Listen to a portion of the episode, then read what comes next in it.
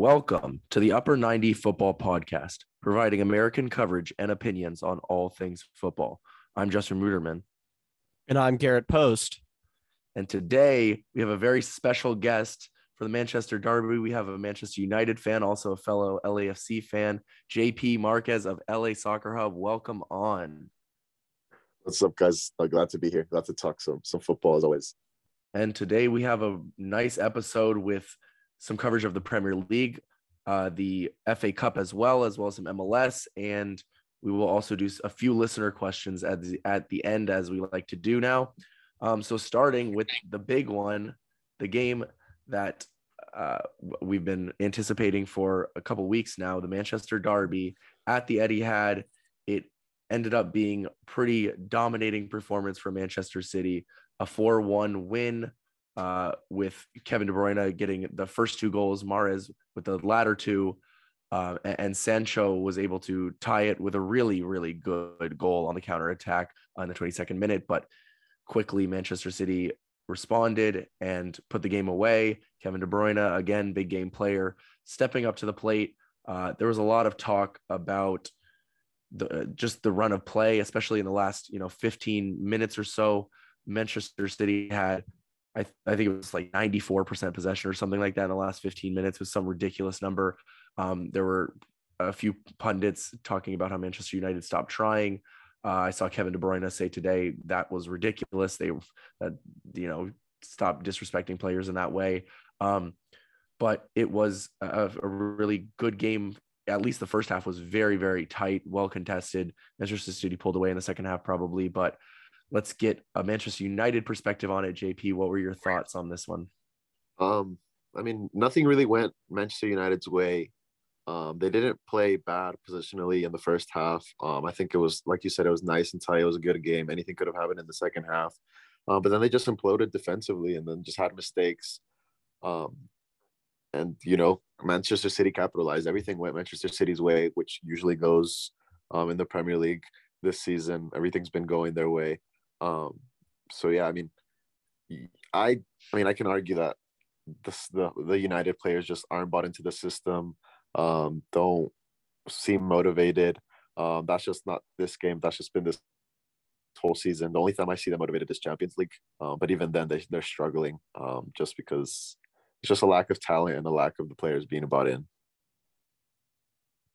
Yeah, I mean, the first half was a, was a good watch, and you know there was talk about United's recent record at the Etihad really not being that bad at all. Right, they had pulled off a couple shock results, um, but they, you know, City came out to the out to the races at the beginning of the second half, and United created zero point zero zero xg in the second half of the game. They just fell asleep. It was almost like um, you know, some people were saying, "Oh, halftime is gonna is gonna help them. They need halftime, catch their breath," but it, it hurt them if anything. Um, you know, City definitely deserved to win. Um, you did mention good goal from Sancho, and, and I think him, you know, picking up a bit of form is one positive that United can take. Obviously, a big money signing, and they need him to play well. Yeah, I think that was the uh, story of this game for sure. Is the new signings, right? Sancho and Grealish both have been getting a lot of you know stick for calling them flops early on because of their price tag.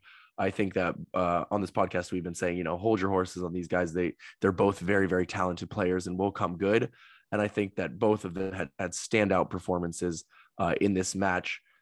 Uh, Sancho has been doing that for a few games now, um, but I think that this was Grealish's best performance in a City shirt, uh, and and obviously in a big match. So does does a lot to endear both of them to their fans, even though you know United less so because they were, weren't able to get the win. But the um, it's really good to see those players starting to come into form because having those those players performing in the Premier League just uh, increases the quality of the league as a whole.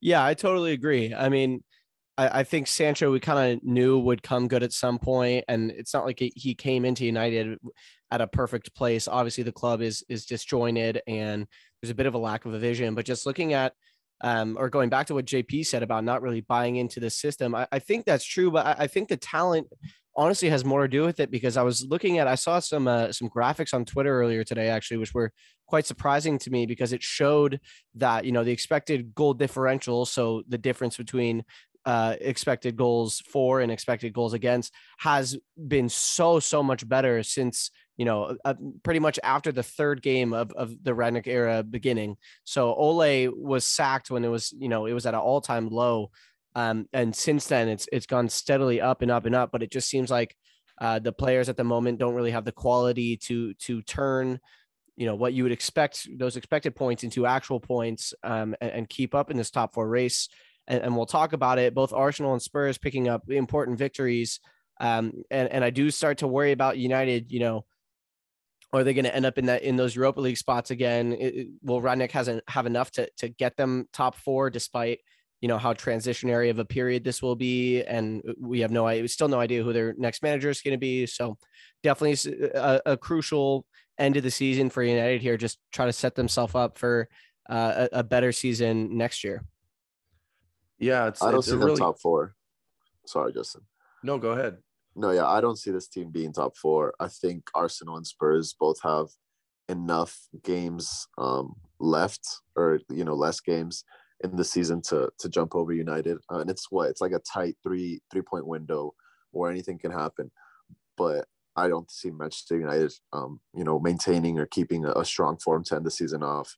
I think you know It'll be locker room issues. It'll be coaching decisions that just end up push, pushing us to fifth or even sixth. Um, I don't see, like you said, um, I don't see the talent there, uh, and it's not really coming through. And nobody's really wanting to show out other than Sancho, who's picking up form. But Sancho's not gonna be the problem solver to get us in the top four. Yeah, and, and yeah, and on that topic, I mean, how do you think that Rangnick just the appointment has gone so far? Because obviously oh, when Ole left, I mean, United were probably in a better position to get top four. It, it was still uh, up up in the air, obviously, with a lot of time to go. Ole certainly wasn't uh, performing to what Manchester United and, and, their fans expect, but Rangnick hasn't really turned it around either, as, as a lot of people expected him to do. And then he's we're not sure his role next season or who the manager will be next season. So, what are your thoughts on that one, JP? I think he, he doesn't have the personnel for the style of play he wants. On the the the, the player pool that he does have does not fit, you know, Gegenpress or, or whatever you want to call it. Um, so I think that's where the the issue is because these players aren't you or their you know their skill set isn't what the system needs. Um, and I think that's the biggest issue. And if the system and the players don't mesh, then it's just not really going to work. So I think either it's a, a major re, uh, rebuild if he stays, uh, or they should just go elsewhere um, and look for another manager who who suits you know the the whose system suits the players that we already have. And it's it will be very interesting, as you said. Arsenal and Spurs both have games in hand. Tottenham having played 26 matches, Arsenal 25 compared to United's 28, but we get United hosting Spurs at Old Trafford next weekend, and they also will be playing Arsenal in a few weeks' time. So those uh, will be huge, huge games for United if they want any chance of finishing top four. But I do agree with you, JP. Uh, I, I, probably am going to say that they finish fifth, fifth or sixth. I, I, think either Arsenal or Spurs will get that top four, and then you know West Ham have not been that that great as of late. But uh, we ha- I know we have a question about that later on in the show.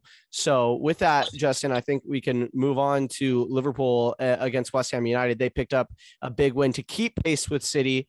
Obviously, they are now they are six points behind, uh, but with a game in hand, top the title race is as alive as ever as ever. Excuse me. What did you think of Liverpool's one 0 win over the Hammers? I thought it was a good performance, but uh, I thought that they were they, they totally deserved the win, but it could have easily gone uh, the other way or, or, been a draw. West Ham had uh, opportunities to to score to put the ball in the back of the net. They had uh, five shots on target, which was equal to Liverpool. So they were much more clinical with the with the putting their shots on target, um, with a lot less possession, about thirty percent possession. So it's it's not like uh, West Ham were you know dominating possession or anything. You would never expect that against Liverpool, but I do think that West Ham definitely had a chance to grab a point from this and weren't able to uh, to find the finish, and that was the issue there. JP, what do you think Liverpool's chances are catching City up really are? I think they're. I think destiny's in their hands. Um, but I'd give them. I'd get a 50-50% chance. Uh, I think that's fair because Manchester City also, if they just keep on winning, they don't have to worry about Liverpool, um, and they have enough talent and depth in their roster to do it. Um, but all you need is one game now. I mean, what you're three points, three points behind, and in the Premier League, anything can happen. So I still think it's a 50-50 chance that Liverpool catches up. Yeah, absolutely, because they both they do play each other uh, at the Etihad coming up in a, in a couple of weeks, and uh, that that can be the game that Liverpool win it. They're you know level on points, so it's it really is either team. They both have it in their own hands. Uh, if they win out, they are they can win the league. We had a couple big results towards the bottom of the league, uh, guys. We had Burnley losing against Chelsea.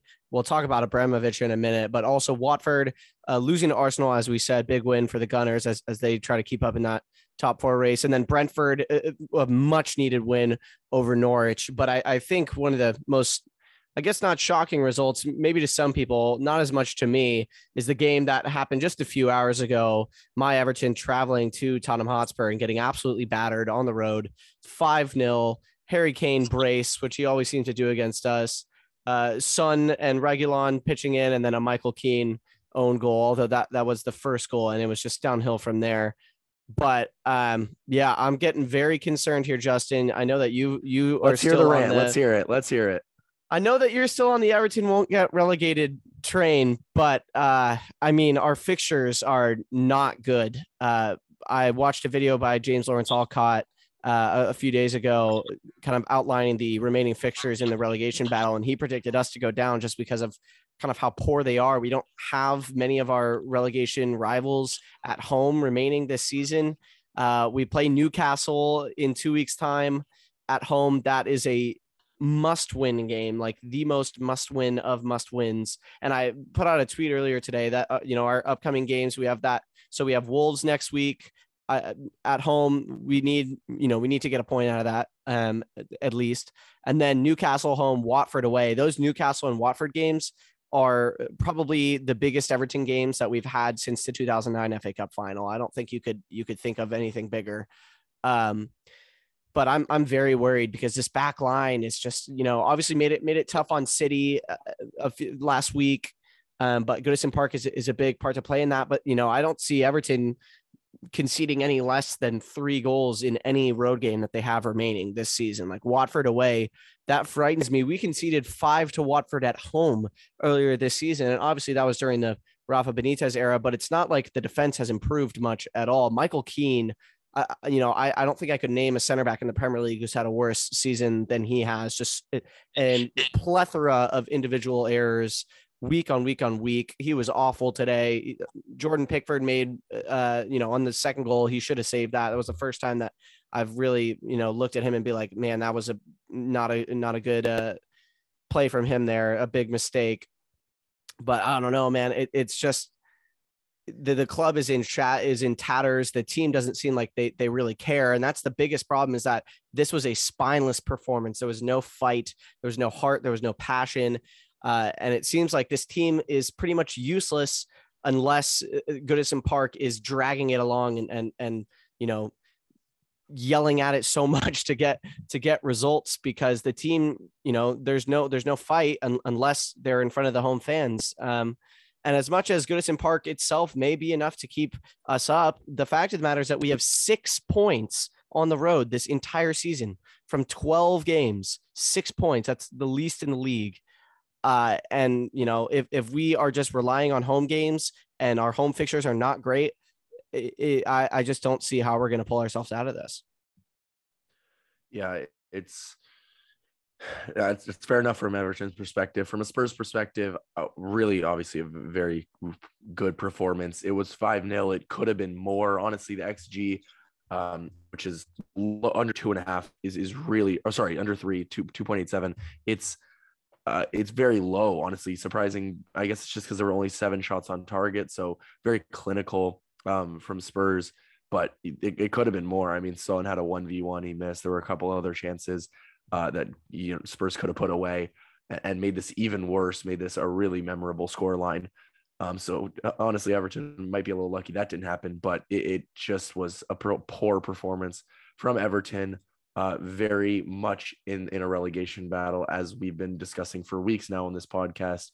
Um, but yeah, sit one point ahead of Burnley, game in hand, and and trying to catch Leeds, who you also have two games in hand on, one point behind, and then Brentford right above that. Who uh, you also have Brentford to play this this season as well at home, I believe.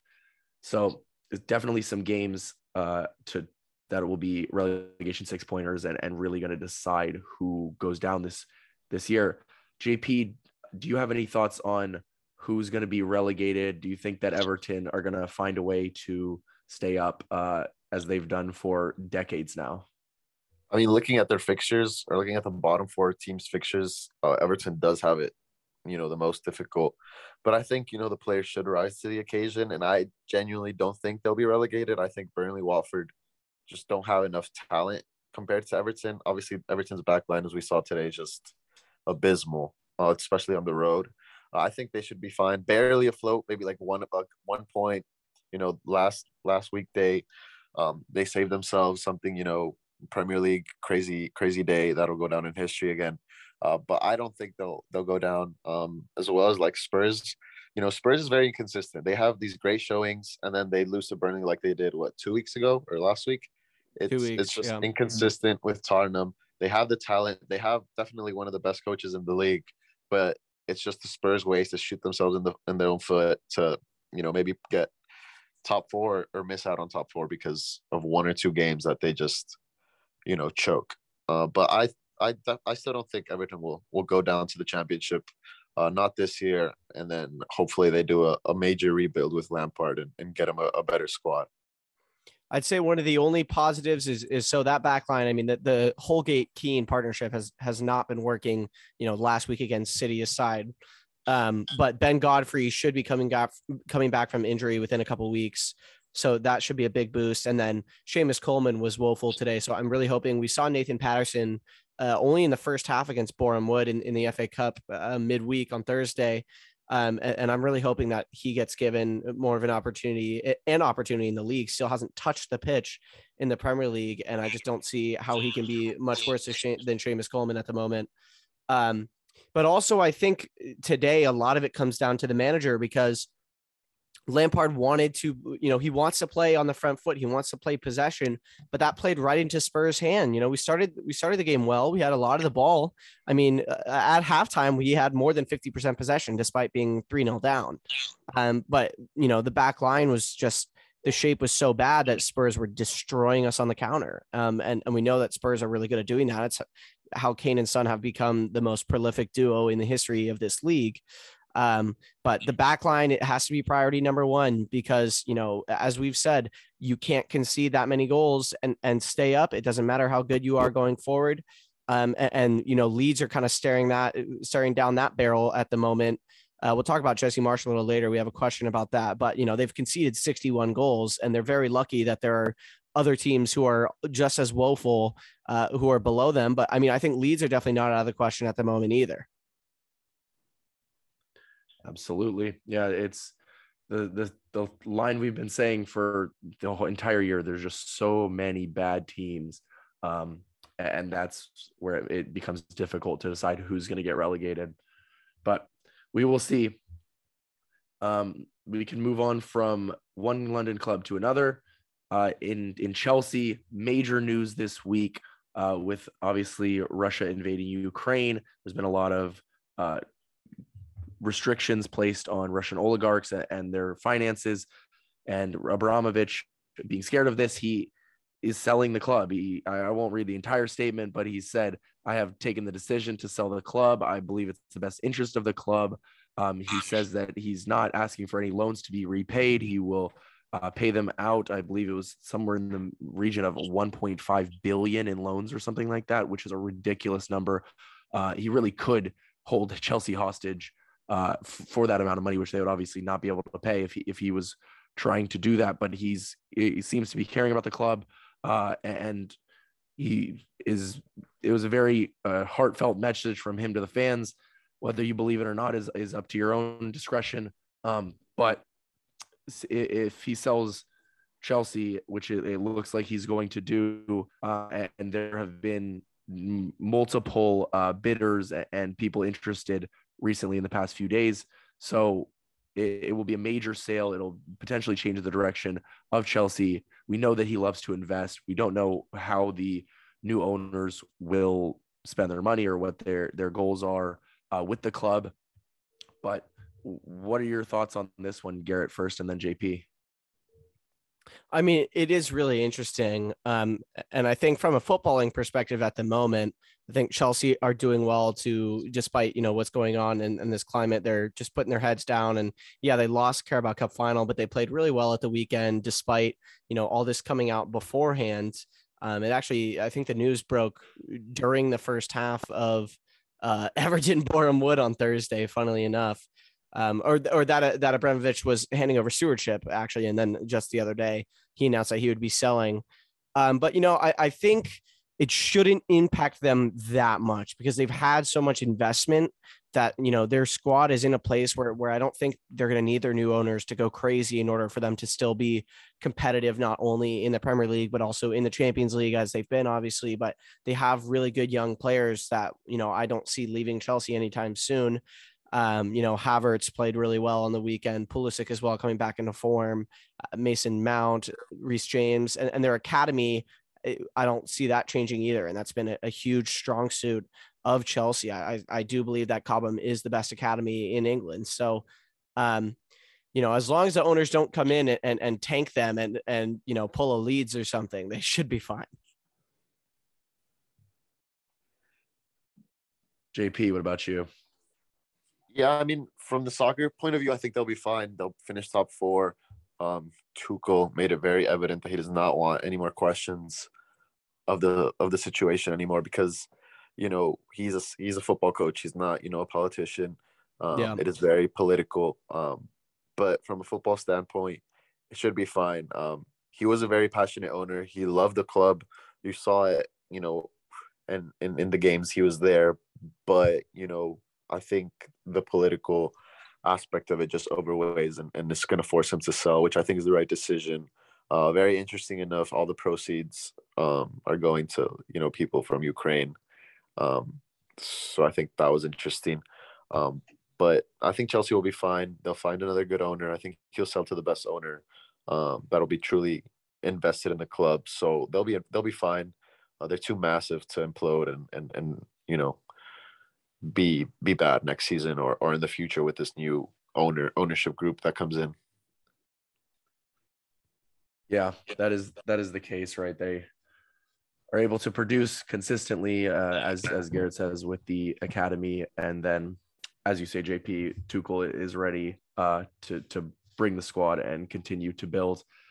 Um, we can move on from that to the FA Cup, in which we can return to Spurs uh, because they were knocked out of the FA Cup by Middlesbrough, who uh, previously had knocked out Manchester United. Uh, and now they've knocked out another top six club, 1 0 to Middlesbrough. It was a gutsy performance uh, from Middlesbrough. They were able to find the winner in the 107th minute in extra time. Didn't need penalties this time, but I mean, what can you say about this club? They're they're now in the quarterfinals after taking out two top six clubs. Uh, they have another top six club to face in the quarterfinals in Chelsea, which will be the hardest test yet. It's it's very impressive what they've done. Um, but for Spurs, yeah, it's going back to what JP said earlier. Is they are sometimes they look impressive, like they did against Everton, and, and rip teams apart with their attacking prowess uh, and sometimes they look very poor and lose to teams that are not to their level. Uh, JP, did you do you have any thoughts on that as well? Since I mean, it's just another year without a trophy, and you are expected to beat, you know, a second division team, um, regardless if you're if they were you, they were away, yeah, regardless if they had just beaten Manchester United, your Spurs, this is the last chance you have of winning a title this season.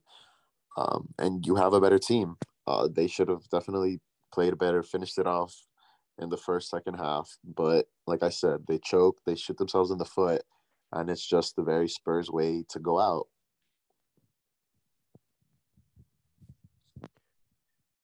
from a Borough perspective, I mean, this is a, a brilliant result. One of their homegrown uh, uh, players in Josh Coburn finding what was a great finish for the winner. Um, and, and, it's not like Spurs put out a, a weak team or anything. Kane, Son, Kulusevski, Højbjerg, all these players starting. Um, and but you're right, Spurs are so consistent in how inconsistent they are. You, you never really know what to expect from them which is why, you know, I did have a little bit of hope coming into our game against them today because it's Spurs. I have no idea what they're going to do. They, they can either smack someone, you know, go go to the Etihad and, and beat the, the uh, reigning champions and then the next week go and lose against Burnley. So who knows? But from Borough's perspective, they've knocked out two Premier League teams. Obviously, it, it seems very unlikely that they'll do it again. But they're also, you know, still uh, in the championship conversation uh, for the for the playoffs, rather in the championship. Um, and you know, it is possible that we see them in the Premier League next season, which would be brilliant for them. What a campaign they're having! So, you know, it's the magic of the FA Cup, which is not dead. It really is not. Absolutely not. And as you say, I mean Spurs smashed Everton up. We've been talking about it, but Everton are the ones still in the FA Cup.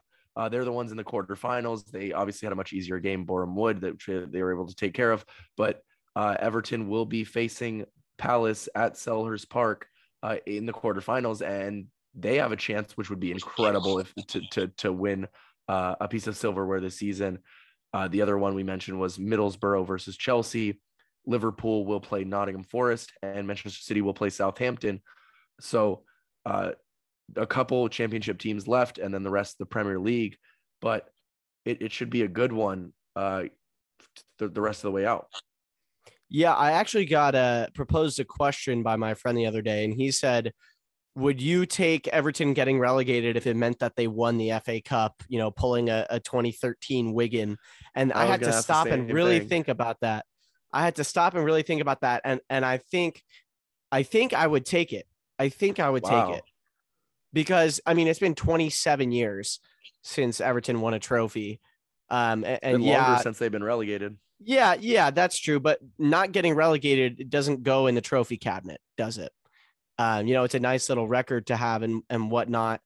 But you know, I don't think Everton are in a situation like Wigan, wherein they would, you know, even winning the FA Cup, them going down, they wouldn't, you know, come back up for like eight years or however long it's been since Wigan was last in the Premier League because, you know, Wigan were a club who had never been in the top flight or had never been in the Premier League at least. And that's obviously not the case for Everton. So, do, I mean, I think we could still come back up and winning an FA Cup would be amazing. So I think I would take it. But the fact of the matter is that we are very likely not going to win the FA Cup. And so we cannot get relegated. yeah um, which would be interesting. I mean, Everton would potentially have a, a, chance of winning two pieces of silverware in two years. They could win the FA Cup and then go and win the championship, uh, bounce bounce right back up, uh, which would yeah that, that would be a pretty good result for Everton fans. I feel like they would be happy with that one. But uh, with that, we can move on from Europe. We can come back to the United States. Uh, it is the MLS. It is week two. And we can start off with a game that I was at. JP missed out on for once. He's he's at almost every LAFC game, but unfortunately not this one. Um, it was LAFC Portland. I think that this was uh, so probably the best uh, game going into the into the week. I mean, the two, two teams and probably the top ten teams in the league uh, coming up against each other, and and an early test for LAFC who had just beaten Colorado three 0 off the Carlos Vela hat trick, and but it was against Colorado, who didn't look good, who ended up going to beat uh, Atlanta 2 0, which made it look a little bit more impressive. Portland, of course, 2 2 at home against the reigning Supporters Shield winners and, and MLS Cup record setters, New England. Uh, so uh, they already had their test at home. Now they go and, and face a test on the road. And it began with Yimmi Chara again, two bicycle kicks in two weeks. Unbelievable this man, I, I don't know what to say. Um, I don't think that he'll be able to continue scoring bicycle kicks to find draws for Portland. Um, but uh, he has two and two weeks now. And then it was Claudio Bravo, not the goalkeeper, but the uh, defender getting sent off in the 62nd minute uh, for grabbing Chicho Arango. Garrett, I know you think it was soft, uh, which it, it, probably was, but he he did grab him uh, for no for no reason uh, besides he was he was getting past him, and it was a second yellow sent off. And City, I mean City, look at me confusing my teams. LAFC uh, were were dominant for the most part throughout the game. Uh, nearly 70% possession, especially after the red card, just dominated possession, but weren't be able to create a ton of chances.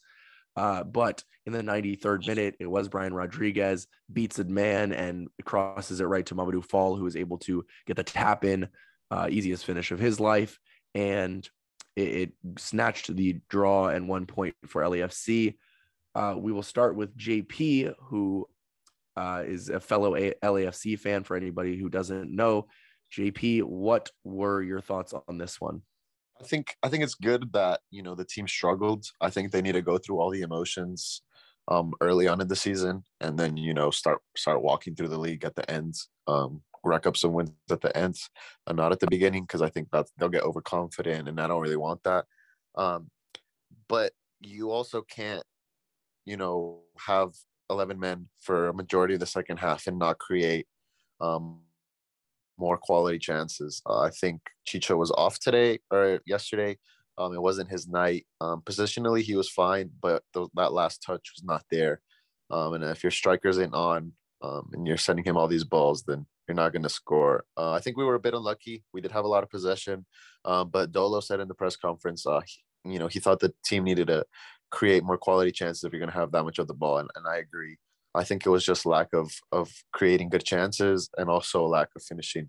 Um, but luckily, you know, Mamadou Fall, center back, just runs in in the middle of the box, and it just speaks to how versatile he is and how great and high of a ceiling he has. And I think he's really going to, you know, be a big a big inflow of yeah inflow of, cla- of cash when we sell him off because uh, you know a lot of big clubs would want a player like him in Europe.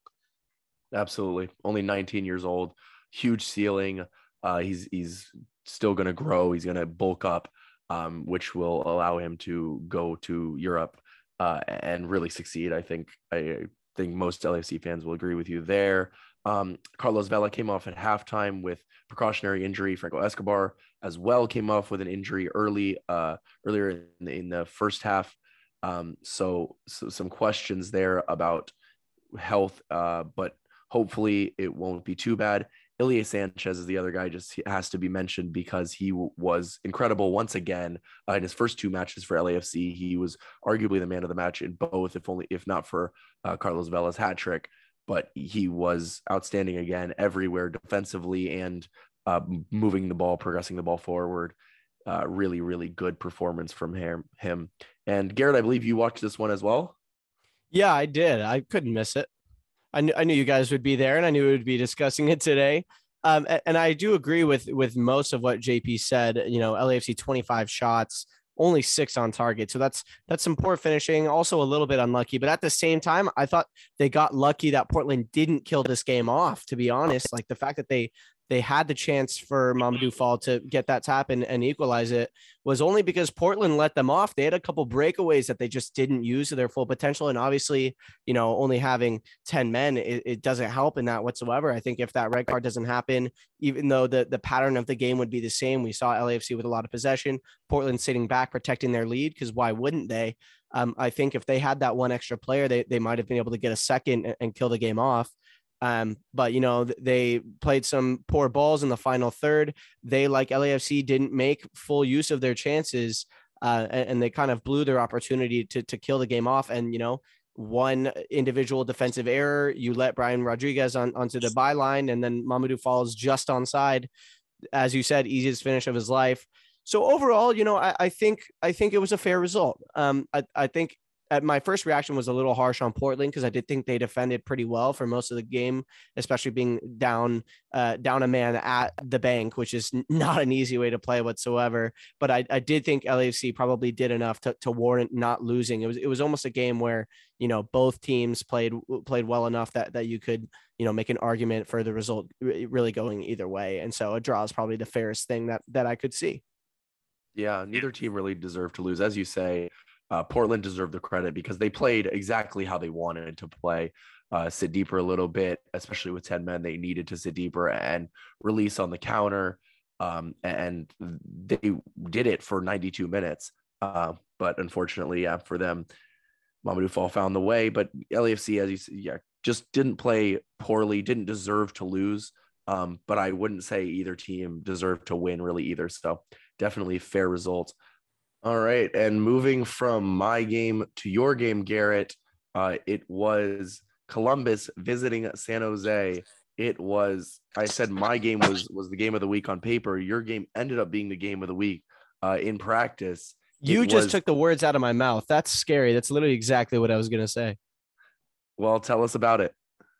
I mean, it, so it started off pretty well for the Quakes. They won a what was a, a, relatively cheap penalty, but it was I believe it was Jonathan Mensah who just clipped the top of Paul Marie's foot. It went to VAR penalty. Cristian Espinoza just barely snuck it in, but um, after that, you know, Columbus got back in the game, but it was through what was a very cheap, very soft red card, in my opinion. Justin, I know we both agreed that this was a yellow card from Jamiro Monteiro, obviously the new signing from Philadelphia, new DP.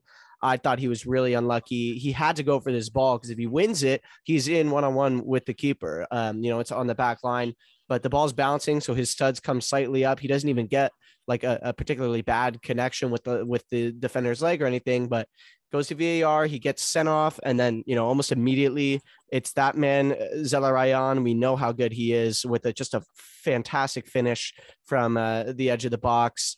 Um, and then it, it was Gyasi Zardes who came off the bench in the second half, made it uh, 2 1, just a tap in pretty much, poor defending from a, set piece.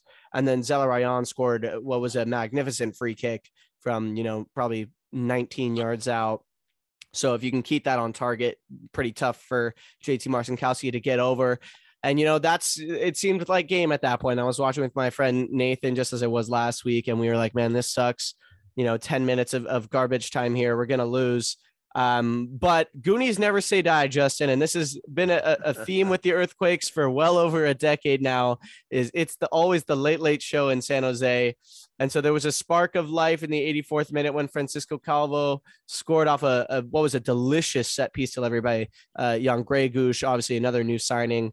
Uh, the new signing is connecting. Calvo just flicked it past Eloy Room, made it 3 2. And then, with pretty much the last kick of the game, the Earthquakes won a 96th minute corner. It was yet again Jan Gregus with a fantastic uh, outswinging corner. Calvo's first to it, puts it in the bottom corner.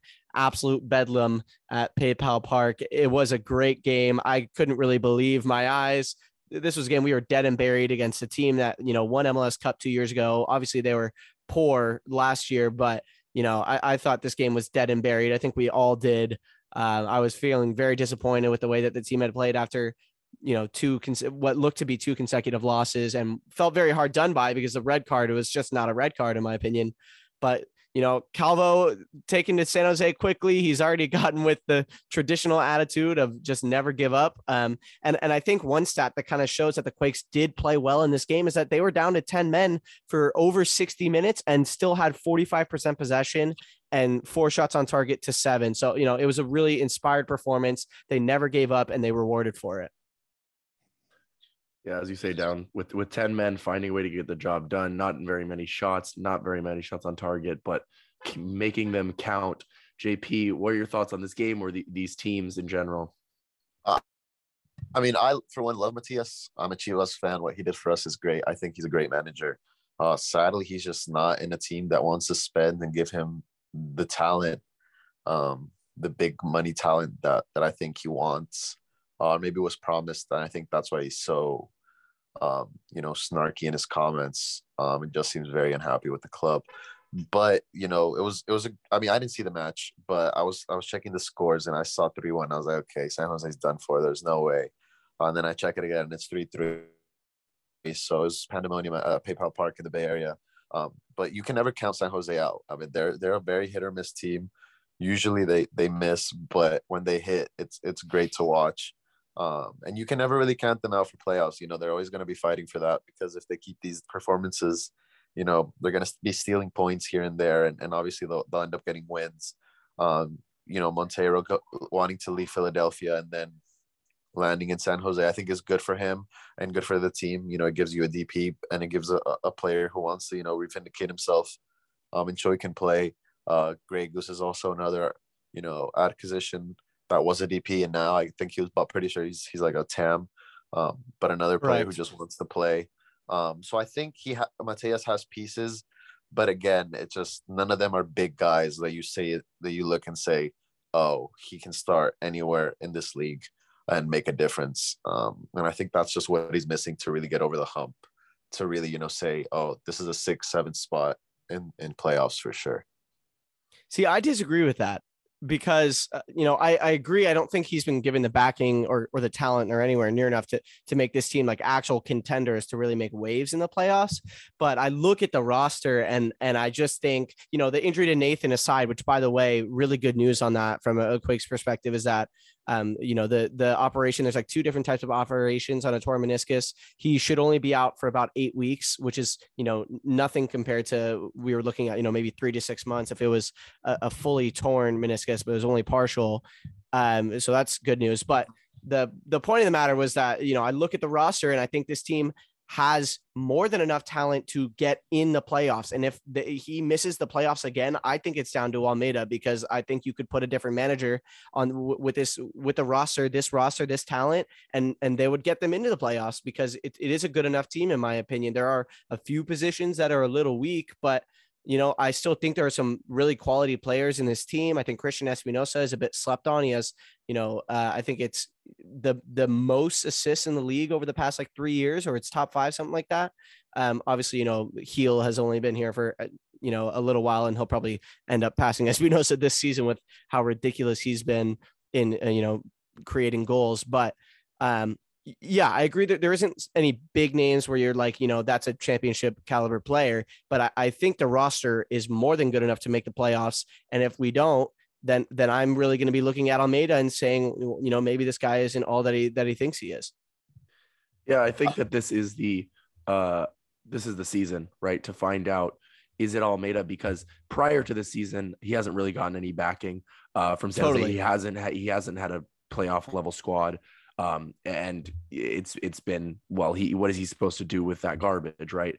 Now they've they've brought in some veterans uh, similar to LAFC in a way actually brought in some MLS guys who have who know the league uh, have been here a while and built a team that has looks on paper that it can make playoffs. Um, so this season is the question uh, I think he leaves. I think Matias leaves regardless. If they make it or they don't I think this is his last I agree. year I, I no, I totally he's agree. not bought in. He's not bought in.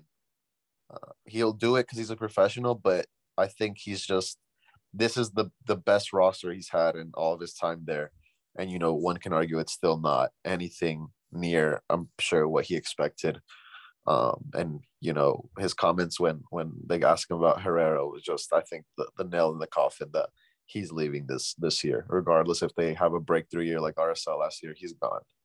Well, if he was well, expecting a, a, lot of, I was just gonna say, if he was expecting a lot of backing, he probably should have Googled who John Fisher was before signing his contract. oh man, I can attest to that as an A's fan. Um, but uh, that, that was a perfect transition, JP. talking about it at uh, is Houston um, making moves. They are trying to become a relevant club in MLS. We know that they are uh, very poor. People have been predicting them to finish near bottom, if not bottom of the West this season. They don't have the best squad, but they are looking to get some new players in and some new fans at that, in my opinion.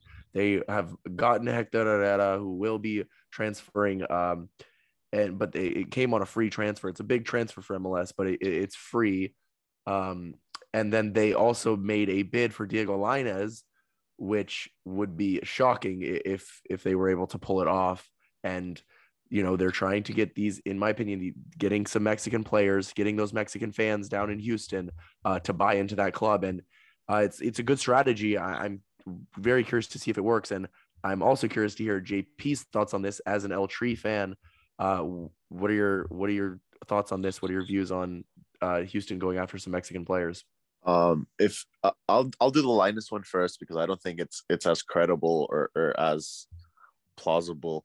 Uh, but if Lainez comes, uh, I think his career is over. Uh, I I mean MLS MLS can develop players. Uh, they've done they've shown that they can you know flip him and send him back to Europe.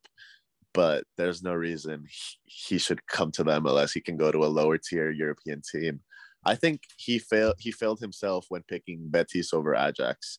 Um, that's when I just knew that it just wasn't gonna gonna you know be as smooth of, of a transition as as it should have been. Uh, everybody knows Ajax develops players better than almost anybody in Europe, um, and he chose Betis, who you know now he's riding the bench at Betis. Um, but Herrera, he's what 32. Um, it's the tail end of his career, and he's gonna most likely get a minimum four million dollars in Texas. Uh, I think it's the smart move for him and his family. Um, he had one or two more years of Europe at the top level, and I think he can sacrifice that because he's not going to the next World Cup. Um, he can take care of his body, be in a, in a you know less demanding league the last six months before Qatar, um, because he is going to be the starter in Qatar uh, under Tata Martino system. He is you know one of those pieces that you just cannot um, you know cannot take out. Um, so I think it makes sense. He'll he'll have everything he wants in Houston. He'll have play the position he wants, be the be the guy, get all the touches he needs. So he'll be physically fit.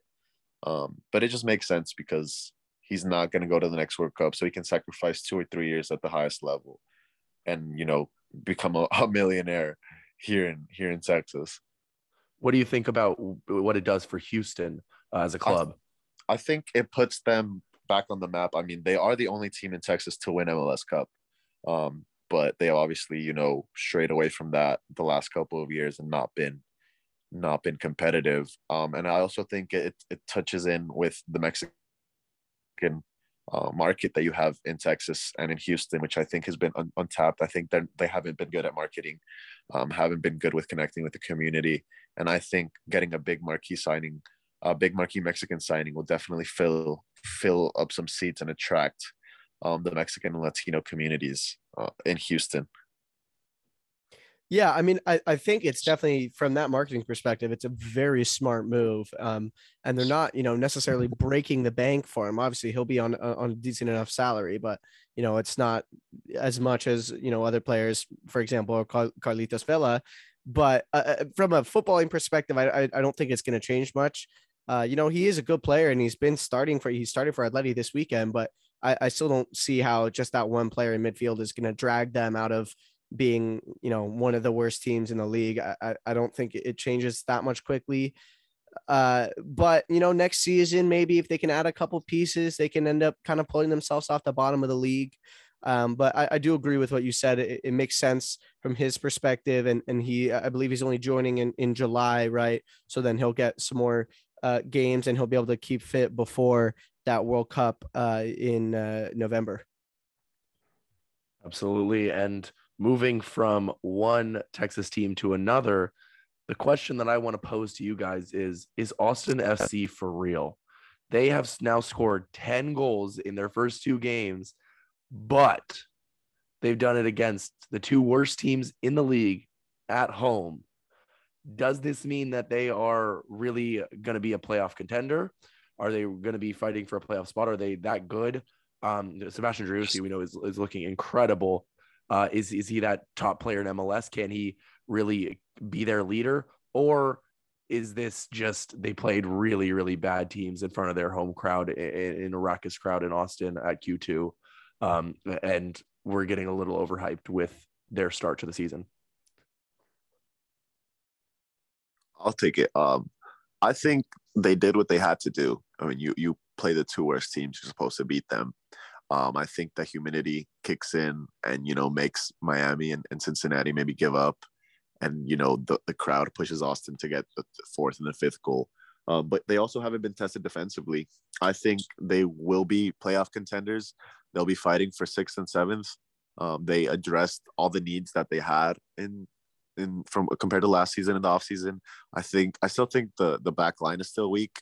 Um, but they definitely look better than what they did last season. They definitely will not be last or in the last spots. They'll be fighting for for sixth and seventh, like I said. But I don't think we need to overreact and say this team is scary and everybody in the league should should be worried about Austin. Yeah, I agree. I, I think they'll be in the fight. I, I don't think they'll get into the playoffs. I think I could see them, you know, finishing 10th, 9th, 8th, somewhere in there, right? Kind of where uh, LAFC and, and the Earthquakes both were last season. Um, and they do have talent. And you're right, Driussi has looked unplayable the first two weeks but you know also i, I don't think they're going to keep finishing at such a ridiculous level at the moment because they have 10 goals from 4.6 xg and that's ridiculous. So th- that's not going to keep up. They're not going to keep putting all these chances in in the top bins as they've been doing. And also they won't be playing defenses as awful as cincinnati and miami you know both at home. So i think next week we're going to learn a lot because they're going to portland at Providence Park, you know, I, I don't think they're going to win that game, but if they can even put up a good fight, if they can, uh, you know, be in that game for most of it and then, you know, maybe lose by a goal or somehow pick up a draw, I think we can learn a lot from that. And I think next week we can really have the discussion of like, okay, you know, is this team, do they have the potential to, you know, break into that top seven and, and really get in, you know, actually get into the playoffs because I think they'll be fighting for it. I don't think they'll be like mathematically eliminated until the last couple of weeks of the season, but you know, being in the fight and and you know, being in a good position to actually qualify are two very different things in my opinion. Yeah. I think that's a great point because uh, well, both of you. I mean, as you say, Portland is going to be the the test. We said it about LAFC. We're now saying it about Austin. It it'll show exactly where uh, they really are. Um, and then as you know, JP said they're playing they're playing the worst teams and they are scoring, um, but they they conceding one to Miami, who Miami cannot score goals. I mean, it's it's their defense that's really the question, right? Because conceding to Miami is one thing, uh, you know, one goal beating them five one, but Cincinnati had a bunch of chances that they didn't put away uh, as well, and and probably should have scored in that game if not scored two or three. So uh, it, the defense just isn't convincing, and when you bring them up against higher quality attacking teams, uh, like you will see, then I'm not sure that their defense will hold up. But I do think that they have uh, definitely some attacking talent and will score uh, a lot of goals because you know that was their problem last season. They couldn't score a, a ton of goals, um, but that doesn't seem to be the issue anymore. And with Austin FC at the top of the table, that shocks a ton of people. What might be more shocking is Seattle Sounders at the bottom of the Western Conference. They have now lost two games in a row, both 1 0, this time to Real Salt Lake. The question about them is should the Sounders fans be worried? Should they be uh, you know, reacting a lot to these wins, or should we calm or to these losses, excuse me, or should it, we chill? And we know Sounders are a top franchise in this league. We know that they consistently are at the top of the Western Conference, fighting for MLS Cup uh, and Supporter Shield every single year. But two losses to start out the season: one at home to Nashville, one away to Real Salt Lake, uh, and zero goals scored is is not looking good for one of the biggest franchises, not the biggest franchise in uh, the league. JP, what are your thoughts on their poor start to the season? I think they're focusing on CCL, um, but that doesn't excuse losing two games, uh, especially a full one as it was at home. But at the same time, you play Nashville um, the weekend after you you played CCL, and you also go to go to Utah um, and have a weather delay um, which wasn't that nice to you. And, and obviously, the players of Salt Lake will be more used to that weather. Um, but Seattle is also known for starting really slow and then getting a player um, in the summer and, and you know really revving it up towards the end, end of end of the season. So no, I'm not worried. Um, I think, but I also think that they're just really going to focus on CCL and not really fight for the supporter shield this year. Um, they'll just try to get into playoffs and, and then obviously compete from there. But um, no, I, I, would not be worried about Seattle. Uh, they have too much talent to keep on losing. Um, and it's not like they've been losing to bad teams. Um, Nashville is not a walk in the park, and neither is um, RSL in Utah. Yeah, I, I think we shouldn't get too carried away on it. Obviously, Ruidíaz hasn't played in either of these games, uh, but you know, not scoring any goals, you know, with Fredy Montero and Leo Chu and Jordan Morris and whatnot, that is a little bit concerning. I'm not concerned about their their chances of you know making a playoff run. As JP says, they they tend to get hot at the right time of the season, but I would be a little bit concerned about me and Justin's predictions of them sitting top of the West because uh, you know that was very very tight last last season. Uh, obviously, Colorado managing to pip everyone to that that number one seed on the last day. Um, so yeah, I might be concerned about about my prediction for them to win the supporter shield and whatnot, but no, they'll they'll be fine. You know, they'll they'll still be in the top four without a doubt, in my opinion. Uh, it's going to take a lot more than than two unlucky one nil losses and Bobby Wood getting his own shot right back to tap in, you know, to to really get concerned about Seattle. And you know, obviously CCL, if if they could win that, that would be a, a huge huge accomplishment. Um, and and when they get Ruidíaz back, you know, um, there's no way that they're going to keep getting shut out like this. Absolutely, they have Leon in the CCL uh, coming up tomorrow, actually, um, and then they will have the Galaxy at the weekend, uh, which will be you know their first test uh, of the season. It will be at home at Lumen Field, but that we are talking about tests for other teams. That'll be their first uh, real test. Not to say Nashville aren't, aren't very quality team as well, though. Um, I just wanted to say, Justin, I, I, think we'd be remiss not to mention the MLS attendance record getting shattered by Charlotte this weekend. You did mention Galaxy; they managed to win with a absolute screamer from Efrain Alvarez. What a goal! Uh, and, and I know that we both kind of beat this line to death nowadays, but MLS is the league of bangers. Credit to Ryan Williams from the American Toffee podcast who first coined that phrase, and now we both use it because there were some incredible goals this weekend. As we said, uh, you know, Yimmi Chara right up there. I texted you like, I cannot believe he just did that again, and you were sitting there stunned in the 32-52. But yeah, just wanted to mention, you know, really great. You know, despite Charlotte, you know, losing both of their first two games, that that crowd they had out there was was crazy and it you know unfortunate for them that Efrain Alvarez had to ruin the party with an absolute showstopper. Absolutely, League of Bangers is no doubt. I still will always say that it is. There are more bangers in the MLS than anywhere in the world. Uh, it's just it's actually ridiculous at the rate of of which incredible goals that are scored in this league. And going from uh, banger goals, we can move to banger questions from our listeners uh, we got a, a, plethora of questions from uh, Zilla on Twitter, City Zilla. He loves as always giving. As always, we got a ton of questions. We'll kind of uh, combine a couple of these here because they're about Arsenal. Uh, Pep and Klopp are losing their contracts soon. Uh, we don't know if, if they'll they'll renew. What exactly is going to happen? So, do you think that they are going to be able to win a Premier League in the next five years? Um, or or will City and Liverpool continue the you know basically two team league that it's become? Uh, and then he also said, looking back on Justin's Arsenal take, he wasn't such a madman after all. Hey, thanks. Um, Arsenal are in a prime position to get top four. Can Man United and Spurs realistically still have a threat to Arsenal? So we talked about that a little bit. Um, but yeah, both of those on Arsenal. So thoughts there, uh, Garrett and the GP. Yeah, I mean Arsenal are in a really good position. You know, they're they're they're winning games. They have a, a really young, vibrant team. Um, you know, the, the defense little bit iffy conceding two to Watford. Although talking about bangers, that Cucho Hernandez bicycle kick was something to behold as well.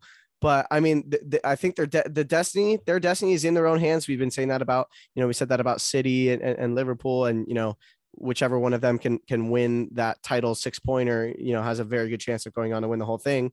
I think it's the same thing with arsenal. If they just can keep picking up points with teams around them kind of faltering you know united being inconsistent spurs being inconsistent i don't see why they why they don't finish top four at this point. I think I'd, I'd, probably if i were to make a bet on it i'd, I'd probably go with arsenal. Um, you know saka odegaard great young players um, and uh, yeah do I think Arsenal will win in the next five years? No, I do not. Will they? Oh yeah, no, I don't. Yeah, sorry, I forgot. I, for, I, for, I forgot to answer that. No, definitely not. no, I don't. I don't think Liverpool, Manchester City, uh, Chelsea, are gonna lose their their competitiveness and just let Arsenal walk in there and steal a, a steal a title. Uh, um, Arteta's doing things fine. He has a young squad. Um, they look promising at times, um, but I also think they're still going to be young in these five years and inexperienced. Um, they're going to need a lot of signings to really, you know, change change my opinion on it. Um, do I see top four finishes? Yes. Championship? No. Yeah, uh, I think I, I have to agree. I think that I, th- I think maybe I think there's a little bit better of a chance than you guys do. Um, just because I, really back Arteta. I always have. I think that he's a very good coach, and I think he's building a program there and a system in which the players will buy in, and that there won't be uh, any distractions. He shipped Aubameyang off quickly. He's he's very focused on uh, getting exactly what he wants, and uh, it, it's starting to come together uh, from from what I can tell. And so, no, they probably won't, but I think that they will be competing uh, I think they'll be in a title race in the next five years. I don't think they'll wow. win one though. Uh, and yeah, I, I, we I think we all in agreement that they will get top four. Um, I think Spurs are the close are going are going to chase them to it. I think it'll be a North London uh, race for the top four. Uh, but uh, I do think Arsenal Arsenal will be the one. Uh, he also said, excuse me, he also said that he doesn't see our, our Everton getting relegated. That'd be really weird. Uh, we've talked about this, Garrett. We know that Garrett thinks that they will. I've been saying they won't. Um, JP as well agreed. So, I, I okay. Yeah. Let me let me clarify real quick. Okay. I don't know if I if I'm saying that we will, but I think at this point it's 50-50, if not 60-40. Like I, I think I think it, it is almost as it's probably as likely, if not a little bit more likely, that we do get relegated compared to we don't. That's what I'm saying. It's a 50 50. All right. And then the last two questions from Zilla. Uh, what is the most important position in football? Which I, I, thought was an interesting, broad question. And then where do you rank Riyad Mahrez among Premier League wingers? Uh, JP, why don't you take these first, and we'll have Garrett. I want to hear. I want to hear uh, a United fan's opinion on Riyad Mahrez. Uh, I think the six is the most important. The CDM. Um, different countries have different numbers, so I'll just say the CDM. Uh, I think the CDM is the backbone. Um, and midfields win games. Um, defense wins championships, yes. Um, but if you don't have a midfield, you're not going to really attack the ball, and you're just going to be over flooded um, with with the opposition's attack. Uh, whereas I rank Riyad as in wingers um, in the Premier League pretty high. I guess what top five. Um, I just have a Liverpool's above him, and then uh, yeah, he'd be three or four. So yeah, I mean, I have him high. Uh, he he can do everything, a little bit of everything. He doesn't look the strongest, but Jesus is he fast and quick on his feet, and he can ping a banger any any anywhere on the field. Absolutely, Garrett. Yeah. Um, most important position. I, I think six is a good shout. Um, I, would say it's either probably the six or the eight. It's somewhere in the mid. I think midfield in, in general obviously depends what system you're really playing. But when you think about the best teams of all time, you know, kind of the the cornerstone of those teams is always their midfield. Um, and you know it, that's it, that's more than just one player. And you know, this is a, obviously a very uh, reductive question in, in terms of one position. But you know, I think of you know that Barcelona team, and you know obviously Messi, greatest player of all time, whatnot, whatnot. But that midfield three of of Busquets, Iniesta, Xavi is unreal. Or, or you know, um, when I think of Real Madrid winning three Champions Leagues in a row, the first thing that goes to my mind is not Cristiano Ronaldo, it's Kroos, Modric, and Casemiro because that is an unbelievable midfield three. So I'd say six or the eight, or or just midfield in general. I, I think you know you can have as good a front three as you want. Um, you know, and we saw that with like peak Salah, Firmino, Mane when they were going nuts in 2017, 18, but the midfield just wasn't good enough. And so they, they you know, they didn't win until the midfield stepped it up and and they got a, better center back and whatnot. So you know, I'm going I'm going midfield. Yeah, fair enough. I I think that. Oh, we also need to hear your your Mahrez. Oh oh, uh, I'm putting him number two at the moment. I think he's better wow. than Mane right now. I think wow, he's better okay. than Mane right now. I, I do. I'm putting fair him enough. behind Salah, and and I don't really think there's anybody else. Yeah. All right. Other um, other, other um, than Demarai Gray, obviously, or Anthony Gordon rather. okay. Uh, yeah, for me, uh, it's I, I think I would say six as well, but my other shot would be center back. I think that if you, I think you can make an argument for anybody uh, up the center of the field. I mean, that's a classic, you know, uh, idea is up your spine. You need to be really, really strong. Um, so yeah. I think you could make a, an argument for anybody, goalkeeper, center back, six, uh, up up to the striker. But for me, it's either the six or the center back. I think, especially in MLS, I would pick the center back, but in in pretty much any other league, I think I would pick the six. Um, again, that CDM position, but yeah, just because it's really important to be able to read the play and cut off uh, counterattacks as well as spring the uh, attack. So that that's where I would pick the six. But this the center back can, you know, put out fires as well as get involved in the attack on set pieces or whatever else uh, is very important. And then Mahrez, I'm surprised you put him higher than me, Garrett. I would put him third, uh, Salah first, uh, Heung-min Son second. Ooh. And and uh Riyad Mahrez third. Yeah, I think Son is absolute, absolute class. Um, and then we have two more questions, if I'm not mistaken. The first comes from uh, our good friend Celso back in black on Twitter. Does Jesse Marsch stand a chance at Leeds? Uh, obviously, he lost his first game uh, as Leeds manager, one 0 against Leicester City. Uh, it was Harvey Harvey Barnes uh, doing the doing the business at the KP. But you know, I'll just answer this quickly. I say yes, absolutely, he stands a chance um, because first of all, I think that he he fits the club very well and their philosophy. Um, but I also don't think that they played poorly at all. I mean, they smashed Leicester on XG uh, over two to 0.35. So they were creating chances. They could have very easily won the game, probably deserved at least a draw. Um, 19 shots on target or 19 shots, only four of them on target though. So not not finishing the chances, but the chances were there. Yeah, I mean it was say? just it was definitely a smash and grab from Leicester. Like they, I, even just watching the highlights because I, I, didn't wake up to watch that whole game, you could tell that they were probably the better team. But you know, also Leicester have been pretty awful this season, so not like a, a huge accomplishment.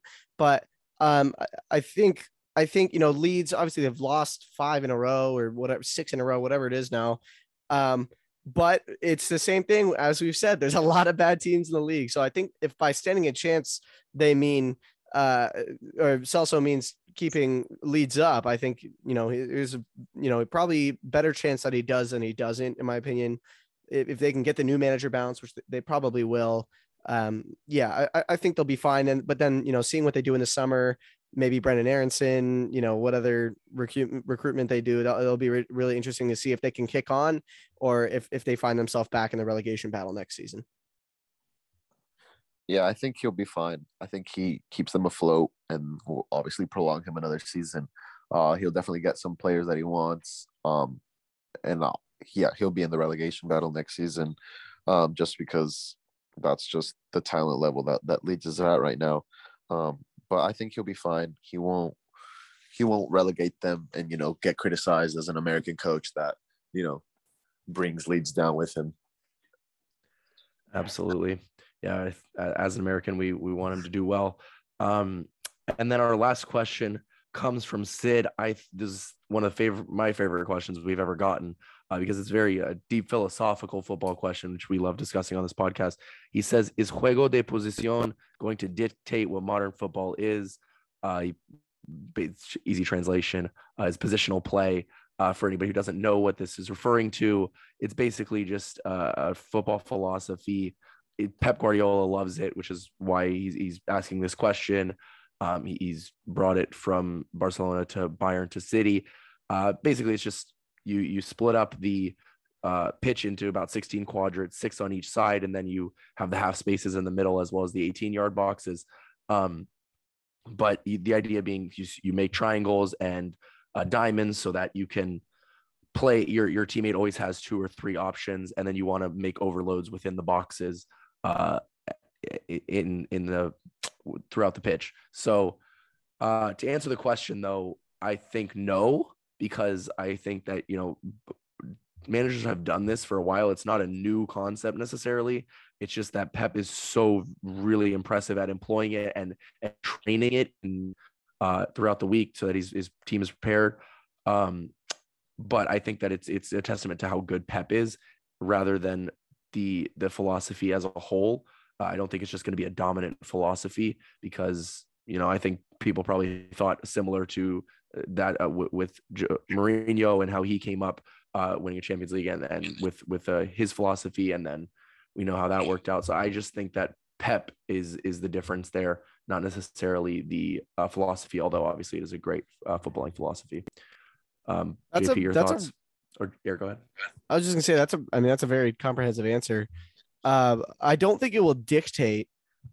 I agree. I don't think it'll be like dominant, but it, but it without a doubt has shaped the the history of football because it was you know kind of a, a main tenet of what is, in my opinion, the greatest team of all time, which is you know Pep's Barcelona in general. Pick a season, you know whatever you want, the six trophies in a year or whatever it was.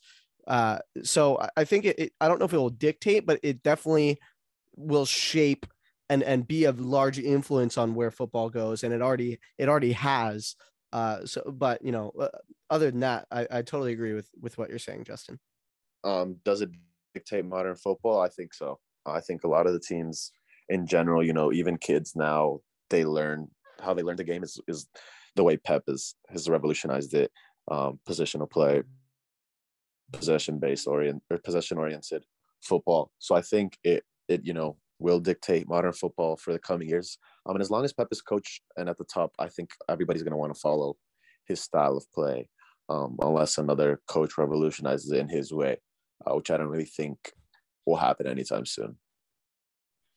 and I think with that, guys, we can call it uh, an episode here. Thank you so much for joining us, JP. Uh, everyone, be sure to go follow him on Twitter at JP underscore Marquez 20. And be sure to follow us at U90 Football. That's U90 Football. We have some great uh, fixtures coming up this week and this weekend. We have Champions League second leg starting uh, PSG versus Madrid. Very excited for that. So we'll definitely be talking about that next week, Justin. Uh, obviously, more MLS, more Premier League. Uh, you know, we're getting into the real juicy part of the year now, where you know all these leagues are going at once. The title race, Champions League knockouts.